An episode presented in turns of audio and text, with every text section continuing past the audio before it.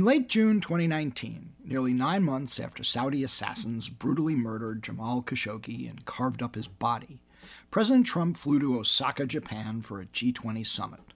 Among the world leaders he met there, Saudi Crown Prince Mohammed bin Salman, or MBS.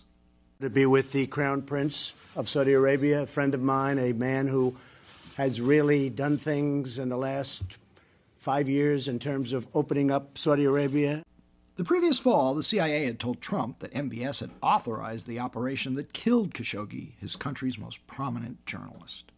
But if Trump had any qualms about what his own intelligence officials had told him, there was no hint of that when he and MBS spoke in Osaka.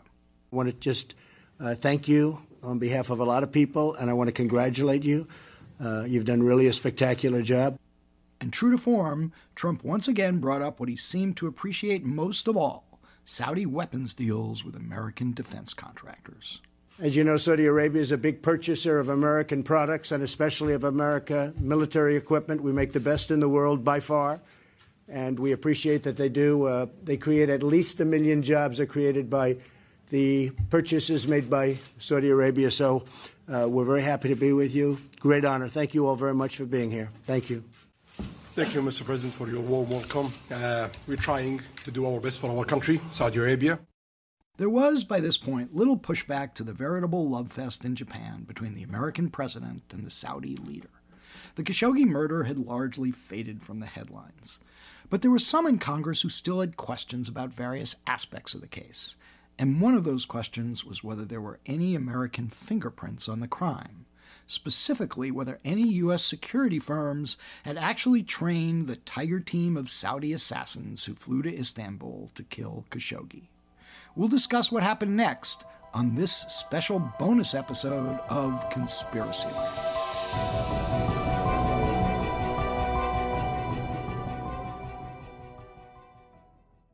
I'm Michael Isikoff, host of Conspiracy Land, and for this special bonus episode, uh, we are joined by Elias Yousif, the Deputy Director of the Security Assistance Monitor at the Center for International Policy, and somebody who tracks arms sales from American defense contractors to foreign countries, including, first and foremost, Saudi Arabia. Elias, welcome to the podcast.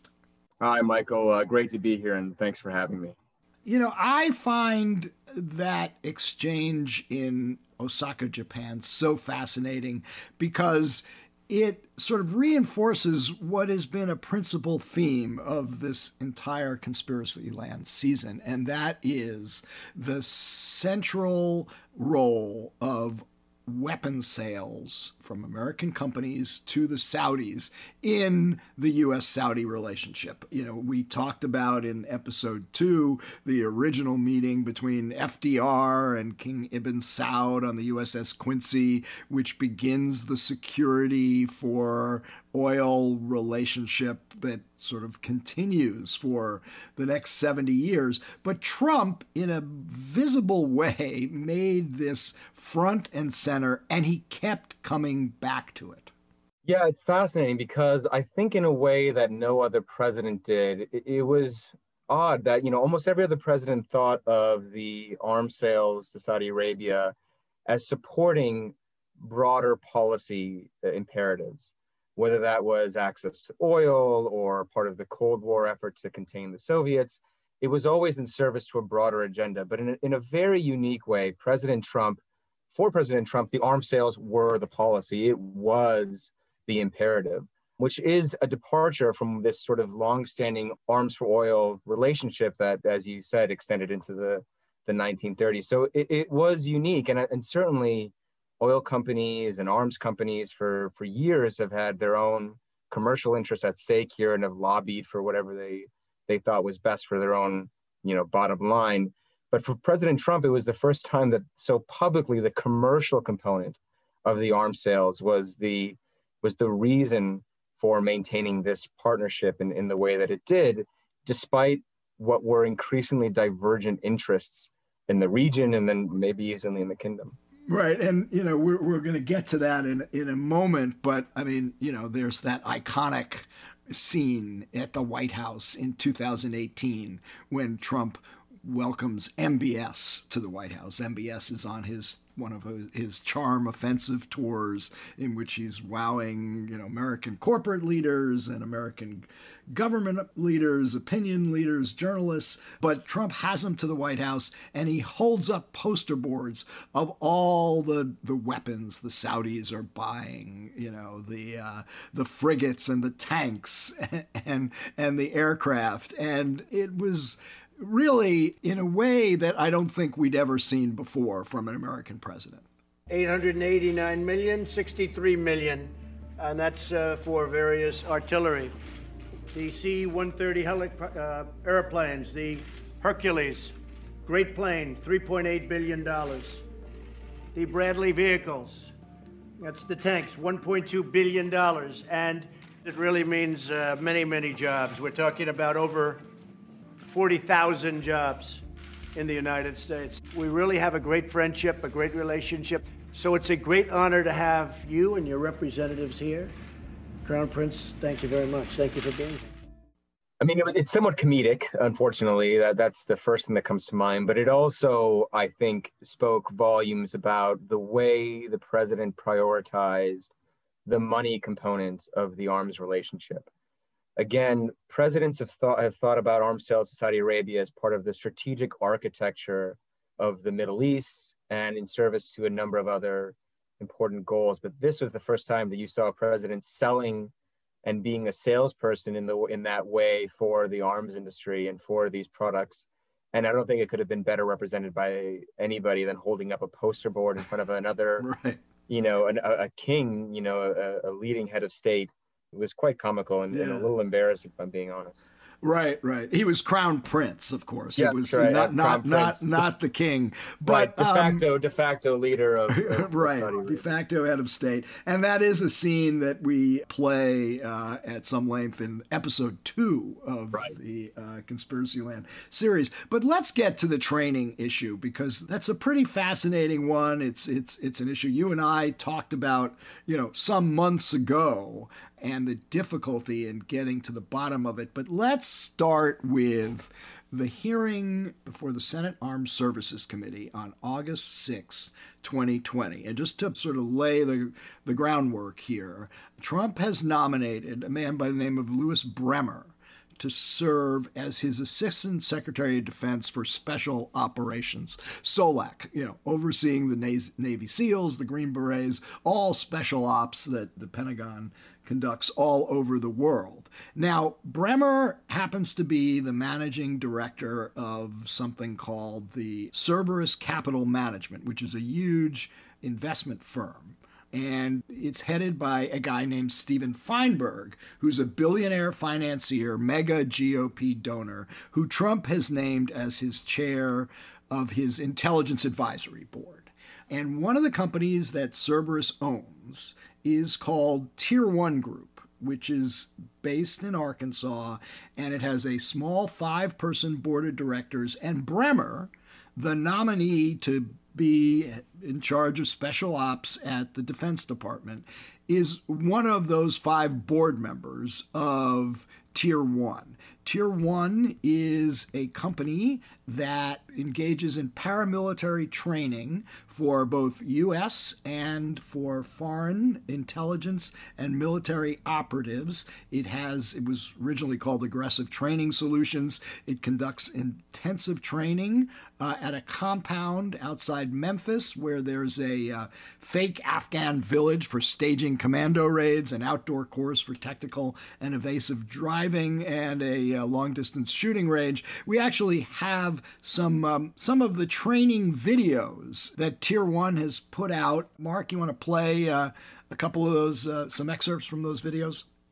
Hi, I'm Carl Erickson. We're out here at Tier 1 Group, which is a world class training facility for America's finest. How about we run test nine, give them a little taste of it? I like it. Let's do that. Nice. Shooters ready. Stand by. Here they come. All right, Sid, that was awesome. So, Tier 1 conducts this kind of training, and it was reported by David Ignatius in the Washington Post in March of 2019 that Tier 1 Group's clients may have included Saudi operatives who were part of the Tiger team of assassins that were uh, that conducted the Khashoggi operation. And Senator Tim Kaine, who is on the committee, wants some answers from Bremer. Let's listen to some of the exchanges that took place between Senator Kaine and Lou Bremer at this hearing before Senate Armed Services Committee. Thank you, Mr. Chair, and to the witnesses. Thank you for your service to the country and your willingness to continue serving. Mr. Bremer, were you aware of claims that had been made that members of the Saudi Rapid Intervention Group that were sent to Istanbul to assassinate Jamal Khashoggi might have received training by Tier 1 Group? I was not aware of that. Do you know whether Tier 1 Group has conducted any internal investigation to determine whether Saudis that had been trained by the Tier 1 Group uh, participated in this?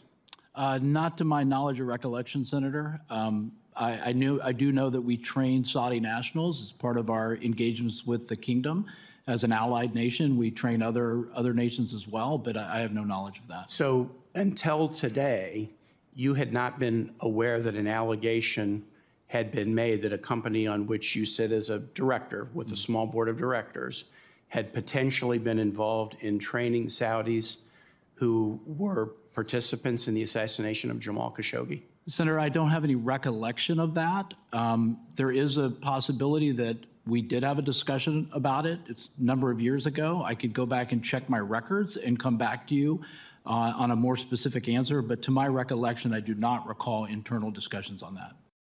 So I, ha- I, have to say, Elias, when you listen to Bremer's answers there, uh, I don't have any recollection of that. There's a possibility we may have had some discussion. It's kind of a red flag that um, there may be more there, correct?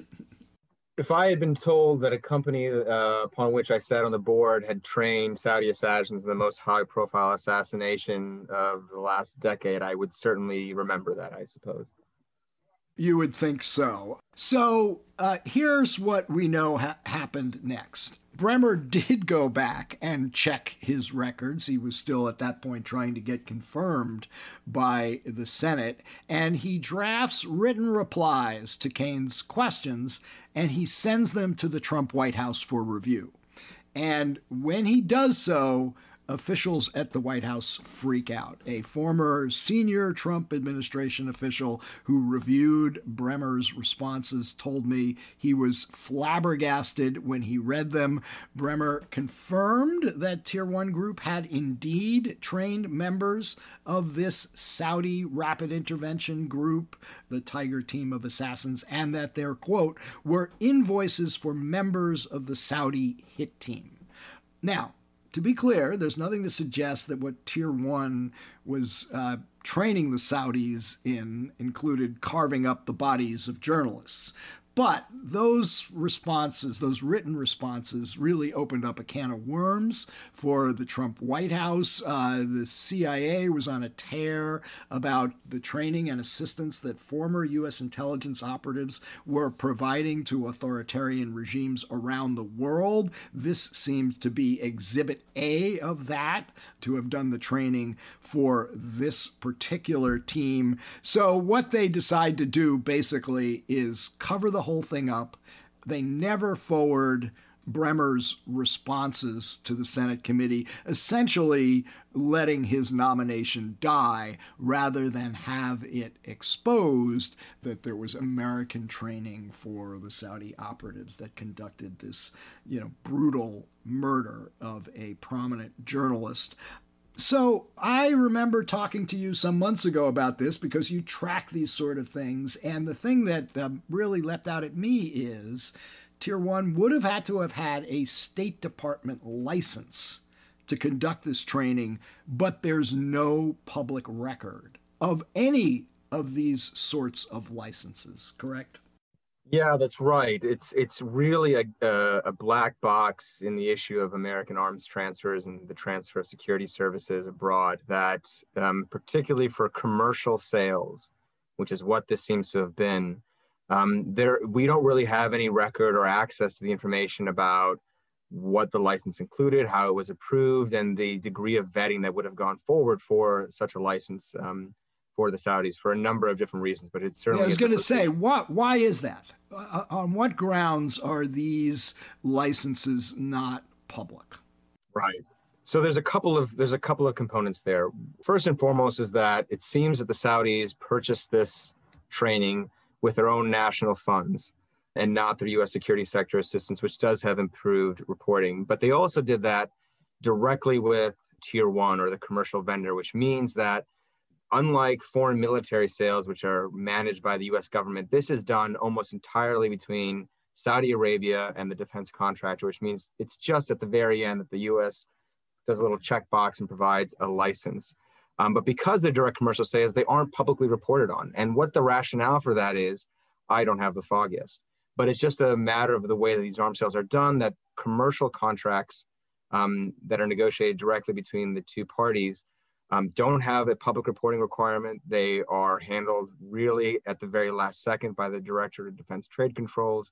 And it means that the public, my people like myself and other experts, don't have an eye into this. And so while we know that, for example, in the year before uh, Khashoggi's assassination, the US provided training for 67,000 some students, we that doesn't include the what must be tens of thousands more that are done through commercial sales uh, between foreign partners and an American client or an American vendor. So, I mean, I, I'm assuming that uh, the rationale may have something to do with, you know, proprietary commercial information, but this is a government license, you know, Correct. for a an American company to do business with the intelligence and military departments of a foreign nation, it's hard for me to understand how the proprietary commercial aspect of that trumps you know the public's right to know and congress's right to know. Congress did not know about and it this, actually it's even worse than that. So yeah you know part of the argument we've heard is that there is you know proprietary information about the pricing models that these companies use that they have some right to privacy in these engagements. In my view the public interest component should trump that very very spectacularly. But in addition these sales i think often fall below the notification threshold for congress even when they are done between uh, the us government and a foreign national. So even if this was that government to government sale it's likely that congress wouldn't have been notified and we wouldn't have a public record of this in any case Well, Um, presumably, so if they were notified, Kaine would have known the answer to his questions that he was putting presumably. to Bremer, so- right? Know. Yeah, and so and so this is another issue is that the threshold value for these services is it's sometimes you know in the millions, maybe even fifty million dollars. And so, if a sale for training between Saudi Arabia and a commercial partner falls below that number, Congress doesn't get a notification, which is a huge, huge problem because you know training a handful of foreign operatives doesn't cost fifty million dollars. You know, and and so uh, I expect that there are a, a number of instances where this just falls totally below the radar of, of congressional Right. oversight. I, I, I should point out that um, you know when I was uh, seeking to report this, I had reached out to Bremer, to Cerberus, uh, to Feinberg, and none of them responded. But Bremer did, when approached by the New York Times, respond to them and shared with them the written responses that were never sent to the committee, and that you know finally allowed all this to become public. But what? Just taking a step back, what do you make of this arrangement between Tier One Group and uh, and the Saudis, and the fact that they were doing this kind of training? For me, the biggest problem is that I worry this is mundane and commonplace. I think that when you consider the, the tens of thousands of people that the US or US companies are providing training to every year, and the fact that it's just a handful of State Department officials who are reviewing tens of thousands of licenses every year, with which I believe to be with a with an inkling to approve for the for as many as they can, it's very risky that the U.S. is rubbing shoulders with very similar types of folks that were part of that hit squad, and very possibly contributing to the efficacy of these high-end military units of questionable foreign countries who are likely doing, if not the same, sort of similar repressive tactics, hit squads, um, internal repression, all of those sorts of things. I think it is very likely that we are providing training to those sorts of people. And we we know of a number of instances where the U.S. has provided training to coup leaders. Um, you know, School of the Americas may be the best example, but it's right. School of Americas in Central America, which were trained, you know, special forces and operatives for all sorts of South American authoritarian regimes in the in the 60s, 70s, and 80s. Yeah, precisely. And we also know of even more recent times where coup leaders in Mali or, or other such places have received training from the United States. And so, you know, I, I, worry that rather than this being as horrific as it was, rather than this being some, you know, unbelievable occurrence, I worry this is more routine than than than uh, we realize. And by the way, uh, you know, uh, if people listen closely to those exchanges between Kaine and Bremer, Bremer did acknowledge that we train Saudi nationals as part of our engagement with the kingdom as an allied nation. So the fact that Bremer's company was involved in the training of Saudi intelligence operatives was something that much was acknowledged by Bremer. I'm not sure how many people picked up on it, but you know it was an important uh, acknowledgement that he made. But I guess you know, sort of bottom line is does underscore just how close the alliance is between the United States and Saudi Arabia, even as the Saudis have been engaging in all sorts of repressive actions, authoritarian actions, surveillance of its critics, you know, uh, abductions, kidnappings, a gruesome murder, as well as the barbar- barbaric nature of its war in Yemen, which has slaughtered thousands of civilians. Yeah, and I would actually only add, you know, in 2018 or fiscal year 2018, the U.S. provided training to at least some 1,700 Saudi nationals. You know, whether that was through security sector assistance programs, which is programs that the U.S. taxpayer funds, or uh, through foreign military sales, which are government to government sales. That doesn't include the direct commercial sales we discussed. So you know, we, we are certainly providing and have provided for decades now a really critical training component to the to the Saudi military elite. And so, you know, we I think it's sort of irrelevant whether or not we're rubbing elbows with the exact people who are doing this, that, and the other. Bottom line is that we are a critical component of sustaining the U.S. the Saudi military uh, machine, which is responsible, or I should say, the security sector machine, which is responsible for a lot of the things that you just mentioned. Right. And, you know, this is one piece of that broader, you know, security arms for oil relationship that we were we started out talking about and uh, you know one thing that uh, struck me in one of the reports that your group has done tabulating U.S. arms sales to the Saudis over a 10 year period from 2009 to 2019, $138 billion in weapons sales. Uh, and that this was really striking to me as well. Over 90% of those went to just four companies Raytheon, Lockheed Martin, Boeing, and General Dynamics. So when Trump talked about you know the importance of these arms deals for America and calls it America first and all that. He's also talking, if not primarily talking, about the giant revenue streams and profits going to just a handful of giant American defense contractors. Yeah, that's right. And you know, we the the U.S. Uh, Department of Defense, um, their figures suggest that between 1950 and 2020 there was something like 172 billion dollars worth of arms sales to Saudi Arabia. So it is, you know, by far the largest historic client, maybe aside from Israel, of of U.S. arms. Um, what was the time period you put on that?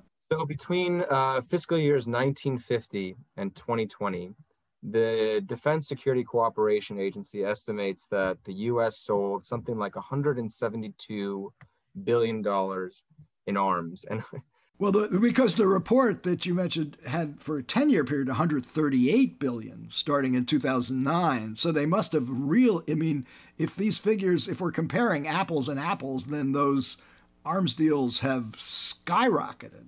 Yeah, there's been an absolute skyrocketing in the arms sales, especially over the last 10 year period. And now I'll say that the the State Department and DoD does does very odd ways of counting, either to inflate or undercut their numbers, but it just gives you a sense of the scale here.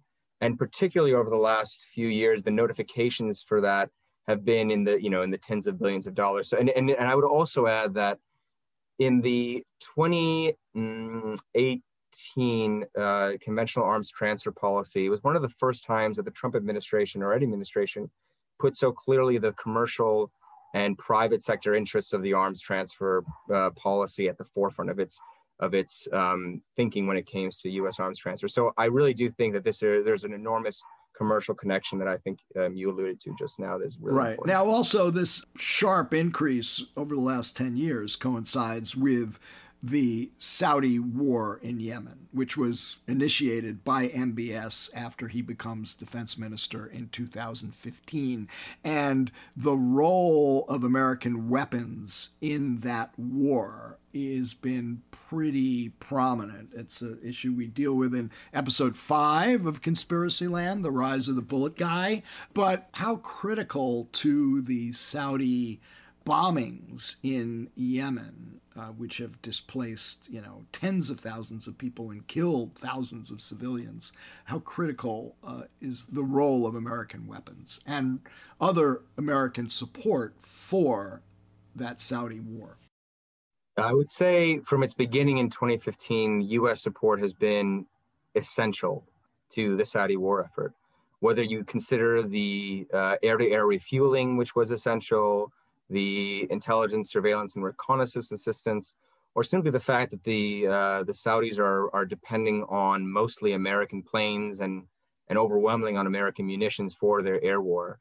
I think it's safe to say that the Saudis would be incapable of having sustained this conflict um, over the last five six years without enduring and long-standing American support. I mean, that's simply put, that's right. the way it is. Now, the Biden administration says they're going to curtail offensive support for the Saudi war machine.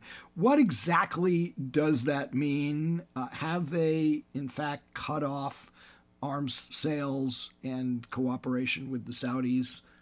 It's a mixed bag. So, you know, what the administration said was they were ending offensive support to Saudi operations in Yemen. So that included things like targeting assistance and then a suspension of uh, offensive arms, um, including munitions to Saudi Arabia. What it did not include, or what is unclear if it is uh, included, would be things like sustainment support for the Saudi air fleet, maintenance support, and other uh, intelligence support broadly for, for Saudi Arabia.